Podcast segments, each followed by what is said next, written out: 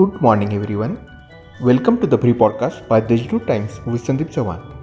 Let's listen to the morning news bulletin.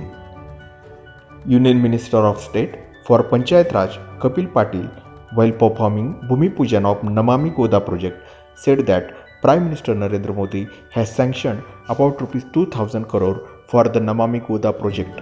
The project will be completed on time and before the Singhasta Kumbh Mela. After Mumbai Nagpur, Nashik is getting a logistics park. The center has provided rupees 1000 crore for this park, said Union Minister of State for Panchayat Raj Kapil Patil while performing Bhumi Pujan of the proposed park on a 58 acres of land to be developed in Adgaon Shivar. The meteorological department has predicted heat wave condition next week at some places in the state. IMD Mumbai's Deputy Director General K.S. Hosalikar tweeted about it. He said that temperatures are expected to rise to 44 degrees at some places by Holi festival.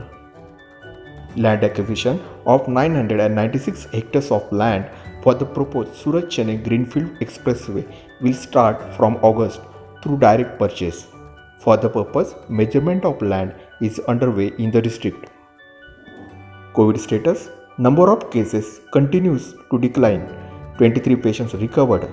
6 new cases detected in the district, including 2 in Nashik. No death reported.